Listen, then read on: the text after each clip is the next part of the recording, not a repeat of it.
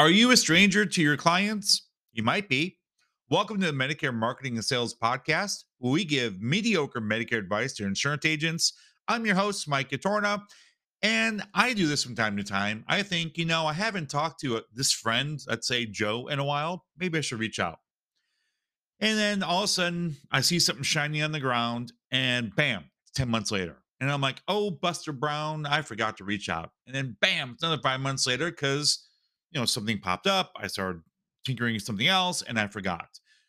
Now, my client, excuse me, my friends are probably gonna be very forgiving of this because they have lives too, right? You know, and you know, and it's a two-way street, and you know, I've I've apologized for not reaching out and vice versa. But again, friends are gonna be a lot more sympathetic and forgiving if you have reached out in a while. Your clients, not so much.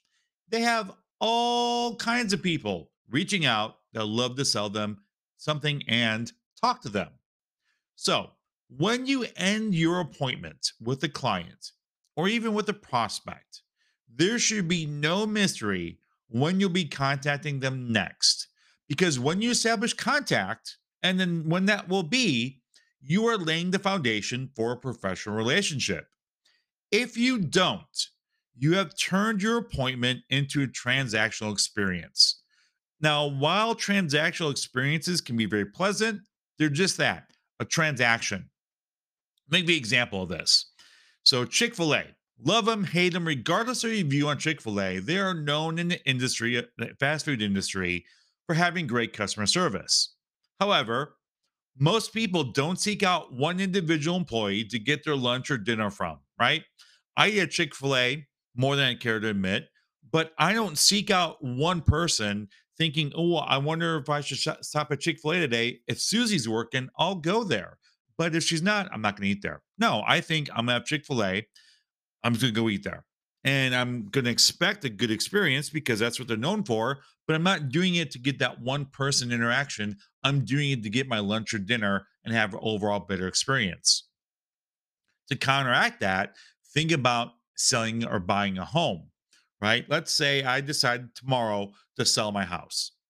And I'm thinking, man, I'm going to use the same realtor that helped me buy this house. But I can't find the information. I haven't talked to them since I bought the house several years, years ago. I forgot their name. They no longer work for that brokerage anymore. And if it becomes too difficult to find that realtor, I'm going to turn to my friends and family and or maybe do some research online and pick a new realtor because I know this is the big decision and I need a professional in my corner, just like health insurance. But the more difficult it is to identify the person that helped me last, the more likely I am to ask a friend or family or go on Facebook and say, Hey, looking to sell my house, or Hey, looking, you know, I'm Medicare, or I have Medicare and I'm looking to change plans. Who should I talk to? And then all my friends come on and say, Oh, you should talk to this insurance agent. Oh, I called this person. Oh, here's the number I called and now you're you weren't remembered before now you're nothing but a distant memory if that because i've got a whole thread of people that my friends like to replace you because i can't remember you and i don't remember how you helped me. Yeah it was a pleasant experience but the harder it is to remember who you are the easier it is to replace you. Now let's look at other lines of insurance real quick there are certain people who go online and call a random 800 number, as we know, but even auto insurance, which is more transactional because when you go online and look at auto insurance, as 74% people do, only 25% end up making an online purchase because they want to talk to a professional. And if they know who to talk to, guess what?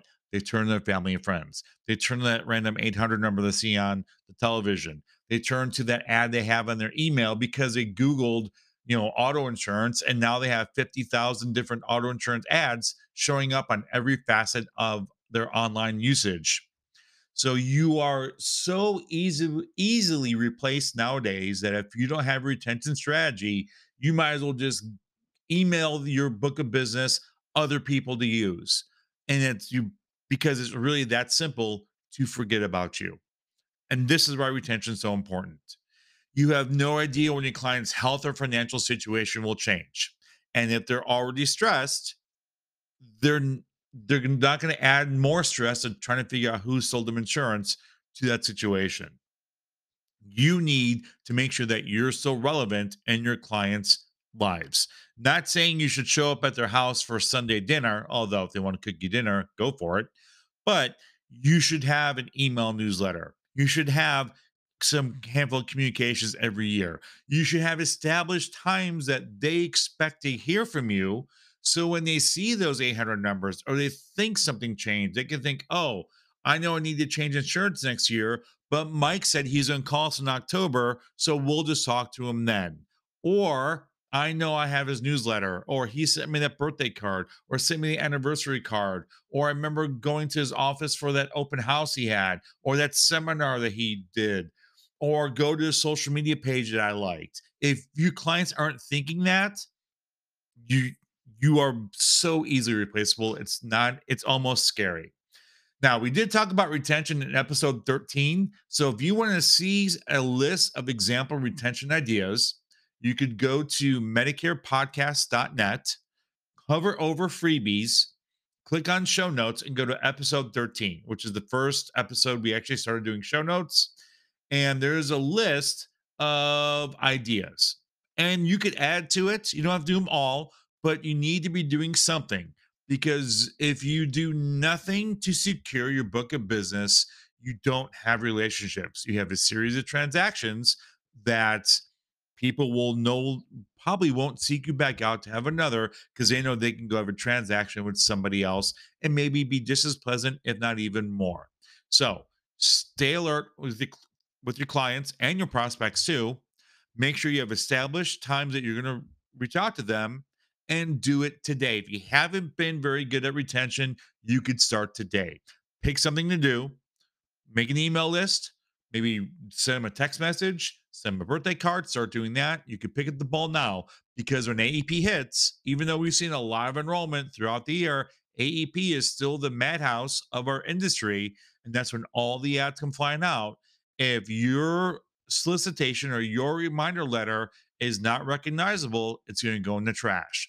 If they recognize your name, your branding, your phone number, your face, your information, they're more likely to call you back.